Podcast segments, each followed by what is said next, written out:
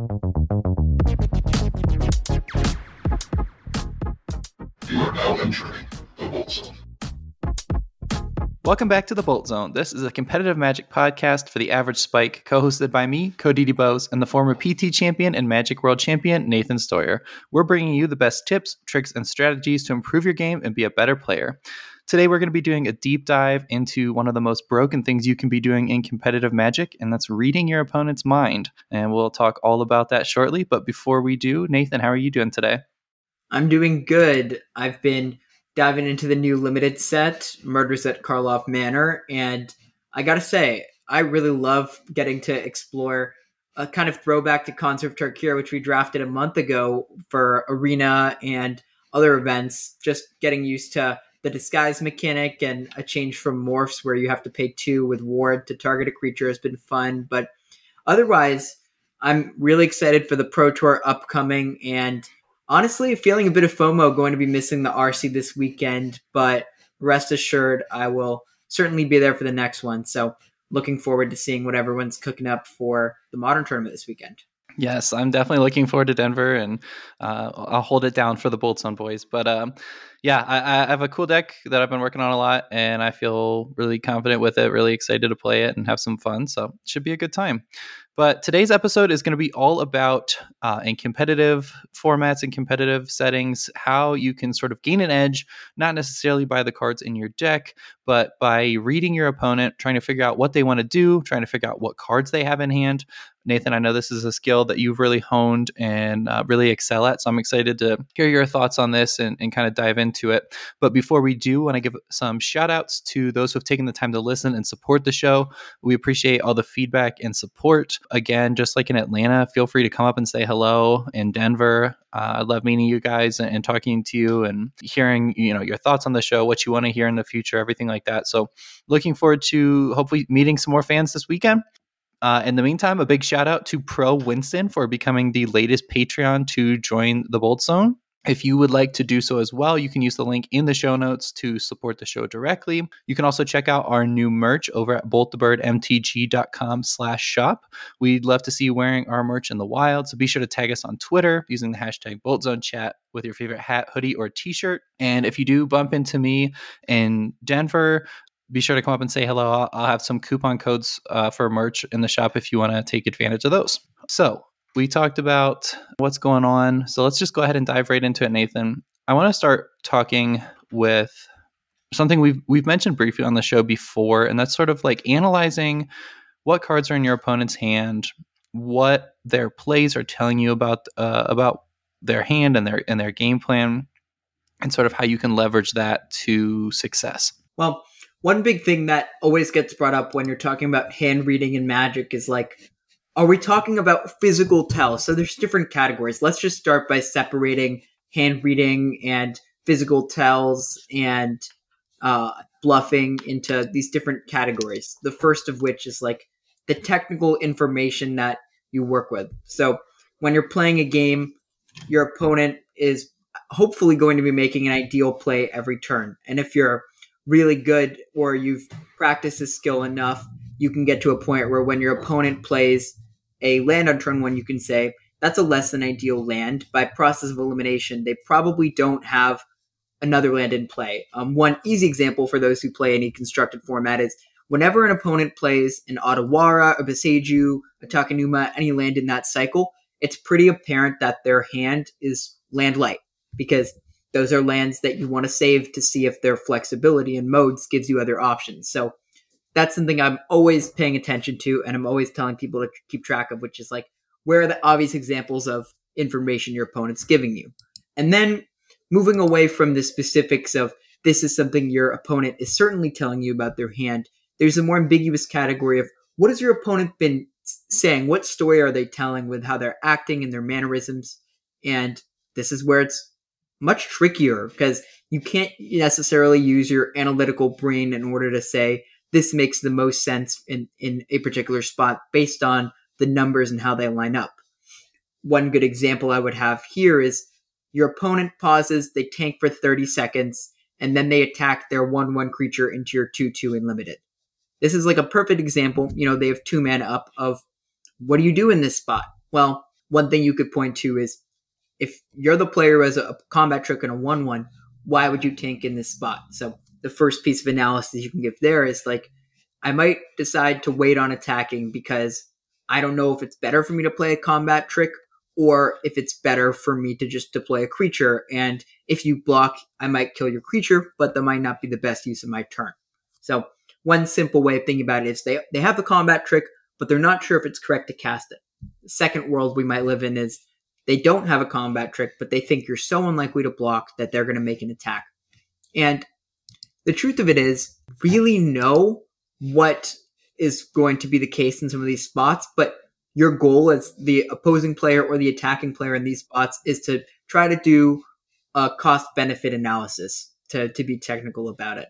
So I'll, I'll dive a little bit deeper into that later, but I'll just leave it there as like, you want to assess as the player on either side of this equation, what happens if things go wrong with this attack step when you're in combat? And what is the upside if things go right? So is it a game-losing thing? Is this piece of material just a trivial piece of material and you think seventy-five percent of the time they're not going to call your bluff? These are the sort of calculations at a pro level that you have to start doing. Yeah, I think that the the idea of like weighing the the benefits versus the risk is really important, because in a lot of those situations, like, yes, maybe, you know, swinging with your one one might seem pretty minimal, but like also in a lot of cases, if you think that they're going to respect the combat trick and, and not call the bluff, being able to just kind of get that point of damage through for free is, you know, on a board where like technically it shouldn't be able to, can be valuable. So that's that's interesting. What sort of signs or, or what sort of situations are you looking for when you want to make, you know, the riskier play and and swing with that one one, bluffing your combat trick? What are you looking for that's going to want to make you take a line like that? Is it just like being behind on board, being down-tempoed? Like, what are your thoughts? Well, one thing that it's almost critical to identify when you're playing is, what is my win condition? What needs to go right for me to win? And so oftentimes you're going to have to evaluate whether...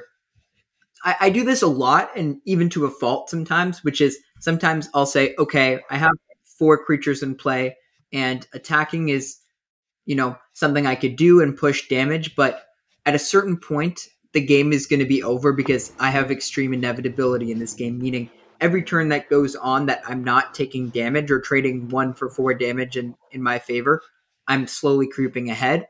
So there's this first aspect of who has inevitability. Um, I always tell clients and just myself when I'm thinking to specifically figure out who has inevitability and why. So you want to figure out what's the source of someone winning. And if damage is what matters and you're the player who has to attack, you might have to say, okay, I need to actually hope my opponent makes a mistake in blocking here and push through some damage, because if they correctly identify that that's the resource that matters and they block in this bad way for me, I, I already can't win. So that's the, the skill set that you want to focus on, which is like, what resource matters for me, what resource matters for my opponent, and how dire of a position am I in if things go right or if things stay as they are? So if things don't change, is it still going to be losing for me? In which case I should hope my opponent makes a mistake. This is what I'm evaluating, all these sort of conflating factors. Yeah, that makes a lot of sense. And I think something that kind of like goes along with that is analyzing, you know, not only where your role is in the game, but like also where your opponent's at. And, and something we've talked about before is the idea of like deck familiarity and, and being um, able to understand a, a broad range of decks within a format and how you can sort of gain an edge by understanding what your opponent's plan is. So something that you've mentioned in the past also is like looking for what the opponent's best play is. And if they're not making that right now, why? And you know, what does it mean that they don't have it? Or conversely, you know, if they are making that play, what does that mean for the game? What does that, what does that mean I need to do to respond? Do you want to go a little deeper on that, that idea of like what you should do based on whether or not the opponent's making like the optimal play based on their deck and, and the board state? Yeah. I mean, to be even more specific about this sort of exchange, this is what limited teaches you from a fundamental standpoint. Like if I were trying to learn this concept, I would say constructed is really hard to grasp it because there are only specific matchups where these things come up, but in every game of limited, you're going to have this sort of pattern arise where you have to figure out, okay, what matters in this game? Let's break it down into some easy identifications. The first thing I mentioned, always keep this in mind, who has inevitability and why? If it's unclear, then fine, let's move on to the next thing. We don't know who has inevitability. We're both playing decks that could have inevitability at certain points in the game. Your default should be trying to create a resource disparity in one way or the other. So this could look like, okay, I'm going to try to p- whittle my opponent's life total down, create a life total disparity. And, and at that point in time, then who has inevitability could be me, and they could be at a life total discrepancy. So if that is the case where you're ahead in terms of inevitability and life total, that's when you get to take full advantage of being in the driver's seat, so to speak, and where you get a real edge. But the next thing is in terms of, like, like we said, okay, cost benefit analysis. When I'm looking at this, I'm often saying to myself, if I'm more ahead, I should take less risky lines. And if I'm less ahead, I should take more risky lines. But sometimes what people fail to understand is when you're ahead, taking more risks can put you even further ahead in a game and help you capitalize on turning your five percent edge into a fifteen percent edge. So there, there isn't a clear cut, do this in this spot, do that in this other spot, but it's more so what sort of questions do you have to be asking yourself to figure out whether I should bluff, whether I should, okay, try to play defensively, whether I should try to play aggressively, and then identifying when your role shifts.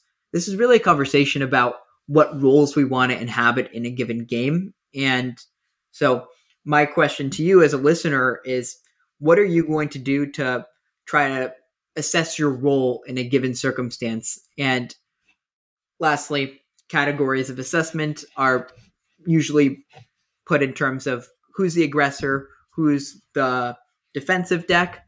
I, I like saying who has inevitability as the game drags on, and how can I ma- regain inevitability in a game that I can't be aggressive? So that those are some different framings, but kind of point to similar concepts at the end of the day. Yeah, I really like the frame that you use of inevitability, because I think at the end of the day, like, yeah, you can be the aggressive or the defensive deck, but like that doesn't necessarily mean that that's the direction you should be working in or the ideal direction. Whereas like working towards a place where you're winning the game is obviously a good thing to do. So um, that, that's a, a nice frame to to look at it through. Um, going back to sort of our, our combat trick example and instant speed interaction where, you know, the opponent, you know, plays a land, passes the turn. Do you have any, any like tips or insight for the listeners of how you can spot a hand that is like definitely holding interaction that needs to be played around versus maybe a hand that just is not doing what they want to do, or um, a hand that's just, you know, kind of cl- clunky or fumbling a little bit? One thing I always look at is, did my opponent miss a creature at some spot of a, in the curve? This is a big tell that your opponent could have a combat trick or they're more land heavy, because for every time that, you know, I was playing a, a draft earlier this morning, and in the draft, my opponent played a two drop and then they didn't play a three drop on turn three and they passed. And my immediate thought was their hand contains more interaction and tricks than it would normally by a decent margin, because half the creatures in the format allow you to play them as a three mana two, two face down. And when that's the case, it just means that every hand that doesn't have a three drop instantly has a much smaller range of spells that looks like combat tricks, removal spells, and lands, um, and more expensive creatures. So that's one tip I always give, which is when your opponent misses a spot in the curve, they're more likely to be holding combat tricks or, or interactive spells. Other examples you might want to pay attention to. There's like the simple example of, why would your opponent make an attack in a spot where they are ahead on, on cards, for example? Like sometimes your opponent will make an attack where you're behind on cards and you actually think an attack is good for you. A, a common thing that might come up here is when your opponent tries to block, like they're they're essentially playing with a hand that's light on creatures, and so they're trying to make combat go their way. But yeah, th- there really isn't hard and fast rules. The best one I would give is just pay attention to when your opponent misses a spot in a curve and develop a feeling for when someone may be making weird attacks multiple turns in a row. Yeah, I think that makes a lot of sense. And, and it's, in some cases, probably ties back to the idea of, like, what is their best play? And if they're not playing, you know, a creature on turn three and limited, then that would probably be their best play unless they have something that, like, has the upside of, of potentially blowing you out. So um, definitely interesting to look at. And I think that this whole concept, like you said, it's hard to sort of put concrete rules to these things just because the ways that different games play out are so different, and the construction of, like, different formats and the way that games play out in those is also different. But these are good high level rules to keep in mind. So before we um, go into the next section on sort of analyzing not just your opponent's play, but but your opponent themselves, um, we want to let you know that the Bolt Zone is brought to you by Heavy Play. We are uh, excited to be partnering with our new friends over there. Heavy Play uh, offers a, a variety of card gaming accessories that are built to improve your game day and gameplay experience. Their playmats, deck boxes, sleeves, they all have enhanced ergonomics. They're really looking to sort of shake up this, this space that has not been innovated in in quite some time with uniquely designed gear for your game day experience.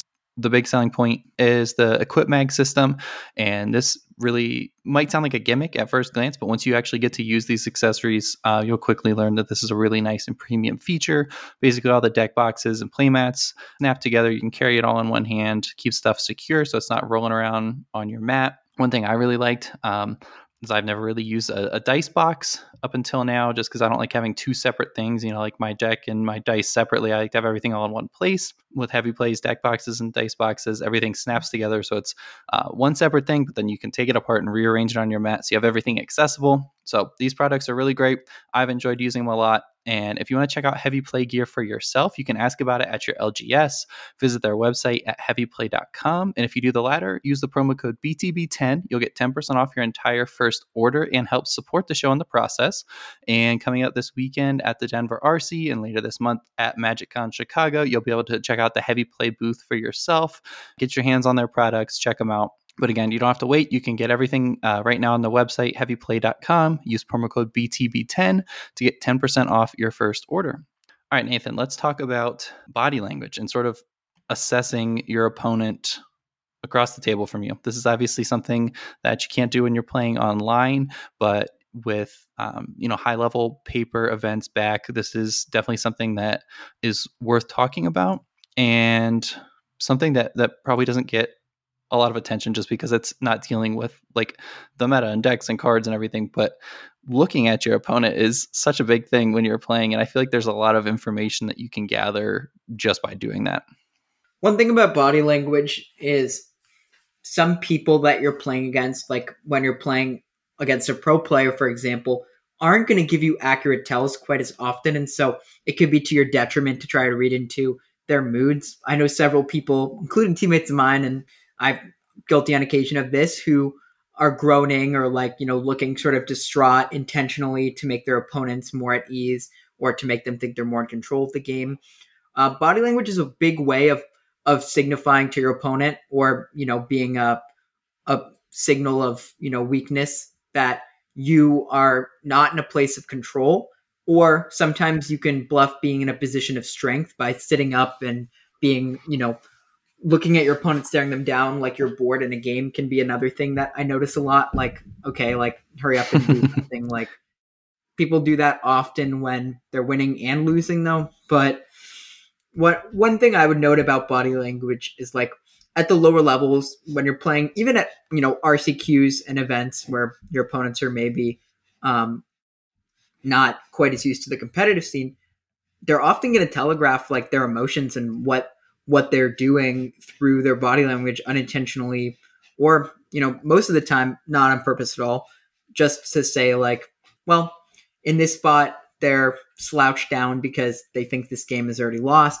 And another spot where I would just say, like, develop some sort of consistency with which you're approaching, okay, my opponent is acting in this way. What does it mean? And was that a correct read? Like, you can be a little more analytical in your ability to say, like, take notes and write down, okay, my opponent in this spot looks like they're completely out of the game, or they look like they're super confident. Maybe that means they're more likely to have this spell. And um, yeah, again, hard to apply in a vacuum, but another case where I would say you can develop a strong instinct to this by paying a lot of close attention to what your opponent's body language looks like. Yeah, definitely something to like keep in mind. Like you said, the high, the higher level you go, the, the less relevant this is. But I think for a lot of people listening and a lot of players that are wanting to play competitively, but maybe aren't at that highest level yet, that this is definitely an area where you can gain an edge. Um, I think that another thing to keep in mind is that like everyone is, is different, and everyone will approach the game and like their role in the game differently. So I think you can't necessarily always gain too much just from like looking at someone and in their reaction.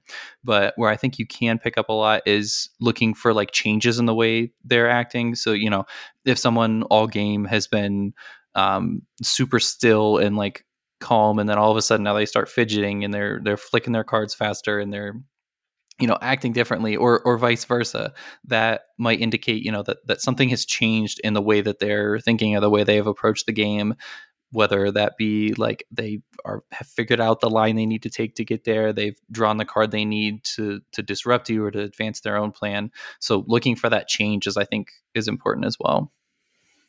Yeah, I mean, let's talk about how can you as a player manage the amount of information that you're giving your opponent, or at least control what information you're giving them. Uh, I remember I have a lot of memories of being someone like, you know, five, six years ago when I was playing my first P P T Qs and events in paper, who was constantly fidgeting around. I was like the kind of A D H D kid who showed up to the store. I played a lot of burn and was constantly in a state of just like basically saying what was on my mind with my facial expressions and my body language. And I think one part of what I did that helped me control this a bit better was just having more consistency around my timings on stuff. And so that meant, you know, when I draw a card every turn, I'm playing at a similar pace, regardless of if that card is good or bad.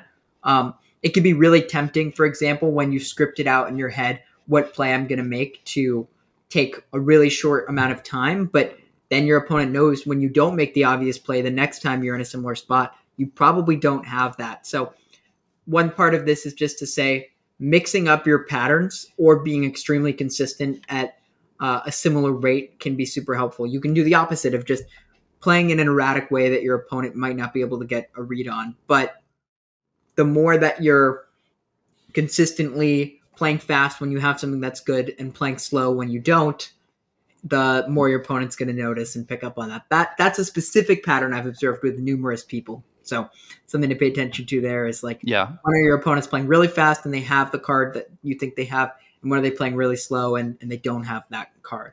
Yeah, totally. That's what, that's one I also see all the time. Okay. So along those same lines of like being consistent, that's, I think that's definitely something important, because you want to, not everyone is going to be looking for these signs, and like, not everyone is, is so invested that they are going to like, take the time to psychoanalyze, you know, how you're acting during the game. But in in like high stakes competitive situations, this is again a way players can gain an edge. So a lot of people will, and being consistent, I think that that one thing you can do to sort of either keep your opponent off balance or to to hide, you know, what maybe you're actually thinking, is to do things routinely. So so say your um, your deck involves the graveyard, like checking your graveyard every turn, or, or r- routinely every couple turns, um, instead of like you draw the spell that is going to reanimate something, or you draw the Murktide that's going to delve, and that's the first time you look at your graveyard all game. Like that is going to tell someone that that you've drawn something that that changes and now involves the graveyard. Same thing for like um, asking the opponent how many cards they have in hand. If if this is the first time in, in the match that you've asked, like that's kind of suspicious sometimes and can lead them to maybe think out like what's happening. Versus, you know, if you're asking more routinely, it, it is less conspicuous that maybe you have something in hand. So what are your thoughts on, on that and like the routine of it? Yeah, I mean, having some sort of consistency around it is important.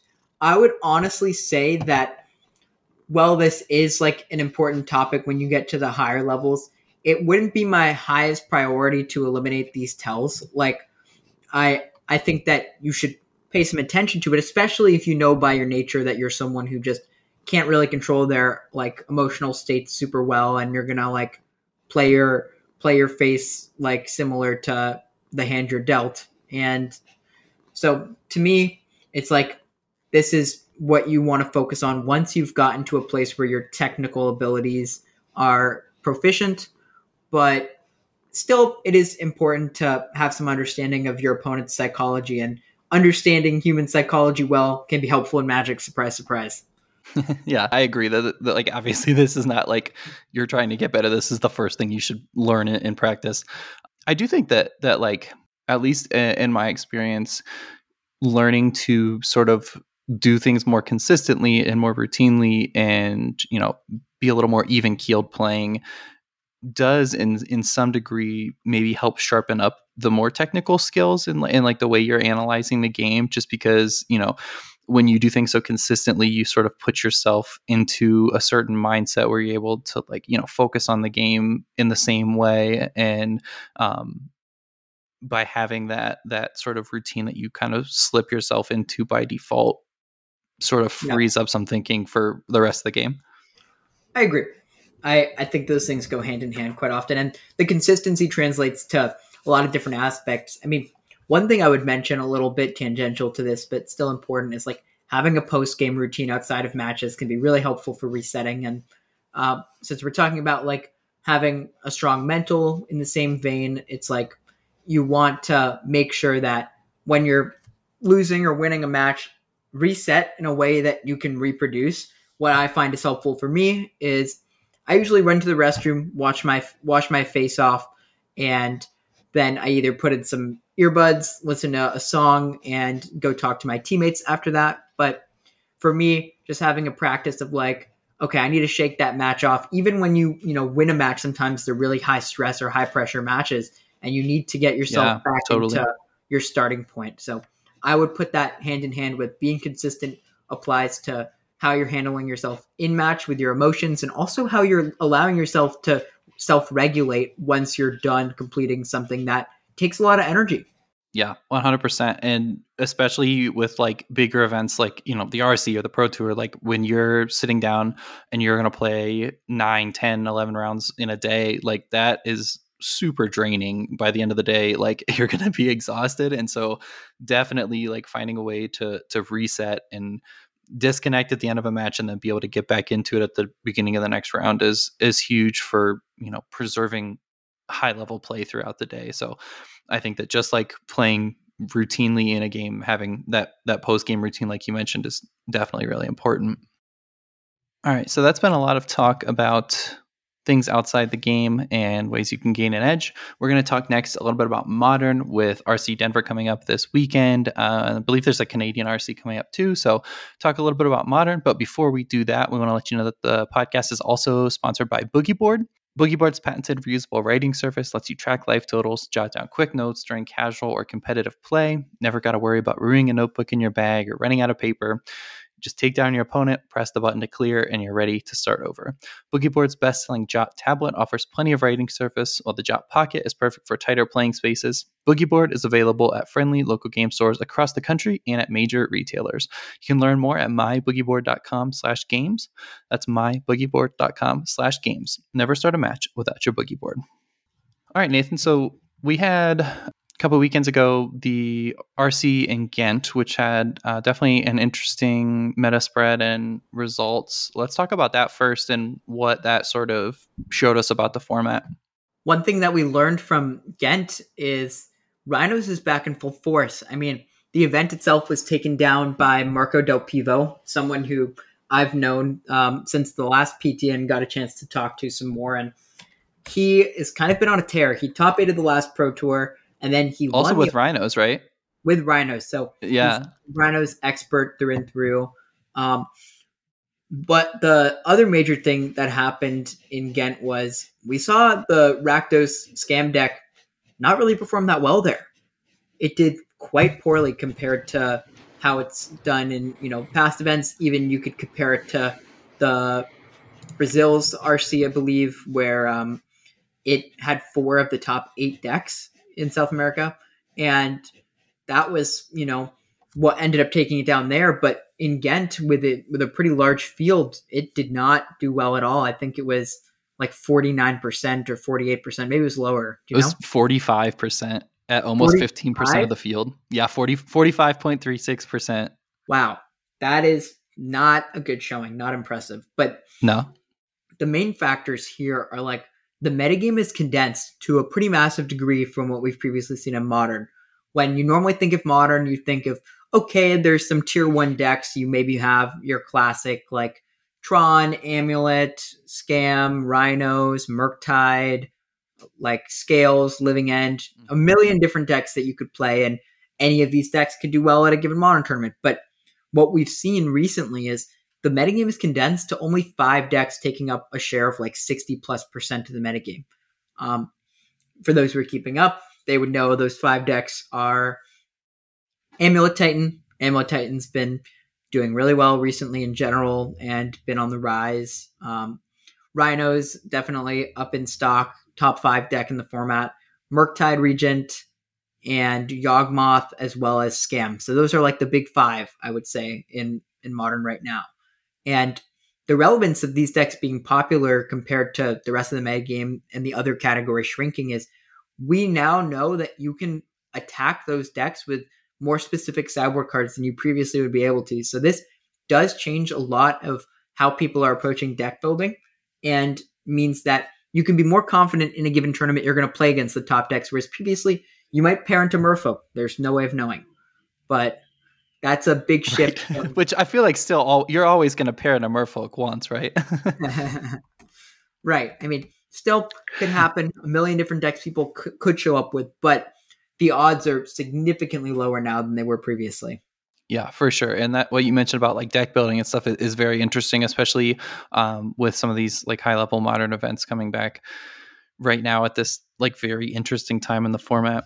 I was listening to uh, the Jerry T podcast yesterday, and they were talking about how like basically the format has been split into like tier one decks and tier three decks, and that whole like tier two has kind of like disappeared or collapsed. And I thought that was a really interesting way to frame it.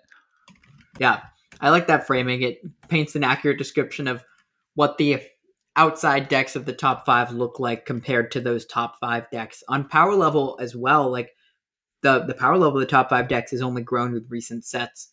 Um, any hot predictions for this weekend? What what are you thinking going into it? Like let let's each make a few predictions about what we think we're going to see. Yeah, so one of my predictions is that I think there's going to be more Living End than people are maybe accounting for, more than we've seen in the past couple of weeks, just because like this deck is such a natural predator to Rhinos. Even though the matchup's gotten a little closer lately, it still is like super favored for Living End. Um, and I also think that Living End has, you know, a pretty solid Yawgmoth matchup, Amulet. And I think that's going to like maybe encourage some people to play it. I think that's a good one. Seems like the most natural predator to Rhinos is Living End, which is basically as lopsided of a matchup you can get in like Modern right now. It's one of them. It's up there. I mean, the Living End deck just needs to resolve one of its Cascaders to negate all the progress the Rhinos deck has made. And they have just tons of tools to do so with Grief and their own Force Negation. So definitely expect a lot more Living End. Um, one thing I would add is my prediction is Yawgmoth will have a great weekend. We, you know, have seen Yawgmoth perform really well previously, but I think that it will not only be quite popular this weekend, but the Yawgmoth players who warp their deck to try to beat Rhinos as well and have a close matchup there compared to previously what we thought it was like kind of a landslide in Rhinos' favor are going to succeed. And I think that there is yeah. a lot more game to be had there from the Yawgmoth side than the common perception. I think that's absolutely true. And, and leading into Denver, I did a lot of testing with Yawgmoth, talked to a lot of people about this deck. Um, And I think to me, it feels a little bit similar to when like Scam and Rhinos were both really popular pre-Fury ban, where everyone always is talking about how bad of a matchup Rhinos is for Scam. But like with the right configuration, you can absolutely tighten that matchup up. Once you know how to play it, you can make it a lot closer. And I think that obviously the tools are different, but in a lot of ways the same is true for the Yawgmoth deck. And I think that players have definitely figured out how to make that matchup a lot closer than it was even a few weeks ago. Yeah. And the reality of, you know, the modern field, like we've talked about with these decks, is the best decks in the format have game everywhere because of their own structural, you know, solidity, that the strategy just aren't going to fold to anything easily. Like even when I said, okay, Rhinos is pretty lopsided versus Living End, Living End is going to win a lot. Like that is one of the more extreme examples among the top five decks. But beyond that, you just have a lot of close matchups that are very skill intensive and hard to navigate. So that's part of why I like Modern a lot more right now than I have previously, where I feel like the matchups now are about, you know, how am I going to come up with a good plan before the tournament starts that applies in a variety of different matchups? And also, how am I going to configure um, my plan in game to beat these cards that hopefully I've tested against a lot? Because the reality of Modern right now is, like, if you're not playing something that's both powerful and pre- proactive, what are you doing? Like, you have to have both of those check marks. Right. Yeah. Speaking of, uh, I want to get your thoughts on a deck that we've seen kind of coming back in a pretty big way with some some nice results in the last couple of weeks, and that's Creativity, which was super popular, fell off really hard with, like, Lord of the Rings and The Ring and Bowmasters and stuff. But we've seen it come back in a couple of different builds now, and people are, are putting up results of it. What are your thoughts on Creativity? Well, the first big thing is that there's a lot less One Rings running around Modern than we've previously seen. Among those top five decks I mentioned, yeah. none of them play four One Rings. None of them. And a card that yeah. was previously in a discussion as a bannable card is nowhere near that anymore. I mean, the One Ring is played in four-color Omnath decks and, you know, blue-black ring decks sometimes, but and Tron, but you don't see a lot of One Rings anymore. And so Archon of Cruelty stock has gone up in a massive way. But the real strength of the Creativity deck, as I see it, is it just gets to play a lot of premium interaction and has inevitability in terms of its game plan is putting multiple Archon of Cruelties into play, backed up by Fables and Planeswalkers and sources of card advantage like Ren and Six. So I think that the deck is definitely in a prime position to do well this weekend. I don't know the matchup spread super well for the deck, so I wouldn't say I'm an expert, but I have helped um, a few clients working on their Creativity builds and figured out some plans that seem to line up really well right now. Yeah, I uh, will will spoil that that's what I'm going to be playing in Denver, and have alongside Yawgmoth played a lot of Creativity preparing for this tournament, and also I've played a lot of it in the past, so it's a deck that, like, I'm really happy to come back to. And I can't tell you, like, how happy I am that Orvar is not in the format anymore. Like that that card is such a nuisance, and, like, not having to deal with that I think is is nice. Another deck that is popping up, like, since yesterday um is the Domain Zoo list with the new Leyline of the Guild Pact. Have you seen this list, Nathan? I have. My initial feeling is I'm skeptical, super skeptical of this deck being good, but I've been wrong before. My reasoning is pretty much that if you draw it later, it's not a playable card in these decks in the slightest, and you don't have some massive edge when you start with Leyline in play, in my opinion, because what it does is it essentially says, okay, your lands add anything and your domain is maxed out immediately, but that's not always worth a card. Like it, it really isn't. The the most powerful thing I can see with it is just that you can maybe play it with, you know, your Tribal Flames is always five damage. Your Scion's always much cheaper. Is there some sort of interaction with the Leyline that I'm missing? I don't know. So basically, like uh, the, the like plan A is that when you have Scion out with Leyline, it gives all of your stuff Vigilance, Hexproof, Lifelink, First Strike, and Trample, and, like, all of your creatures get all of those things. Obviously, you can cast the Scion on two. With Leyline, Binding costs one. You can cast your spells, like, with uncracked fetches just because they're all the lands now. And, yeah, it just, it just like, turns on everything right away to, like, as strong as it can be.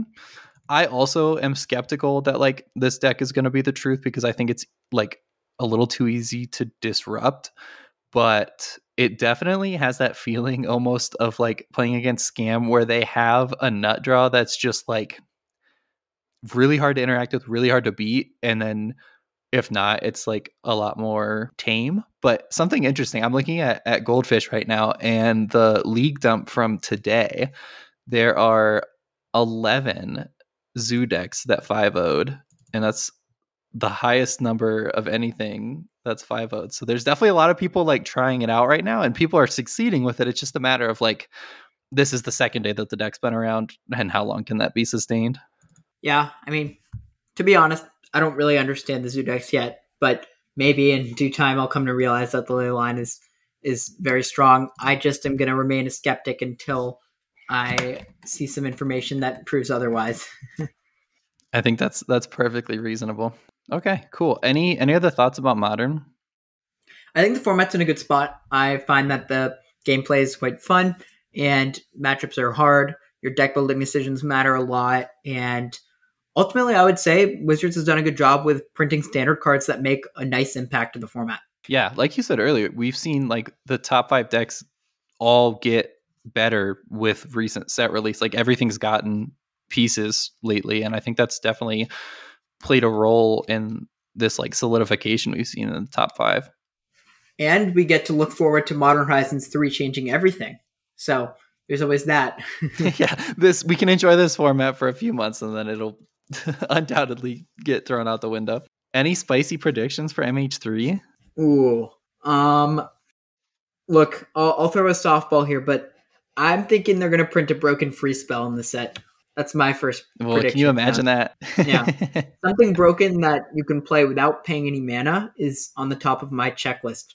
Otherwise, maybe we'll see a good okay. Well, uh, okay. We, we, we saw Grist.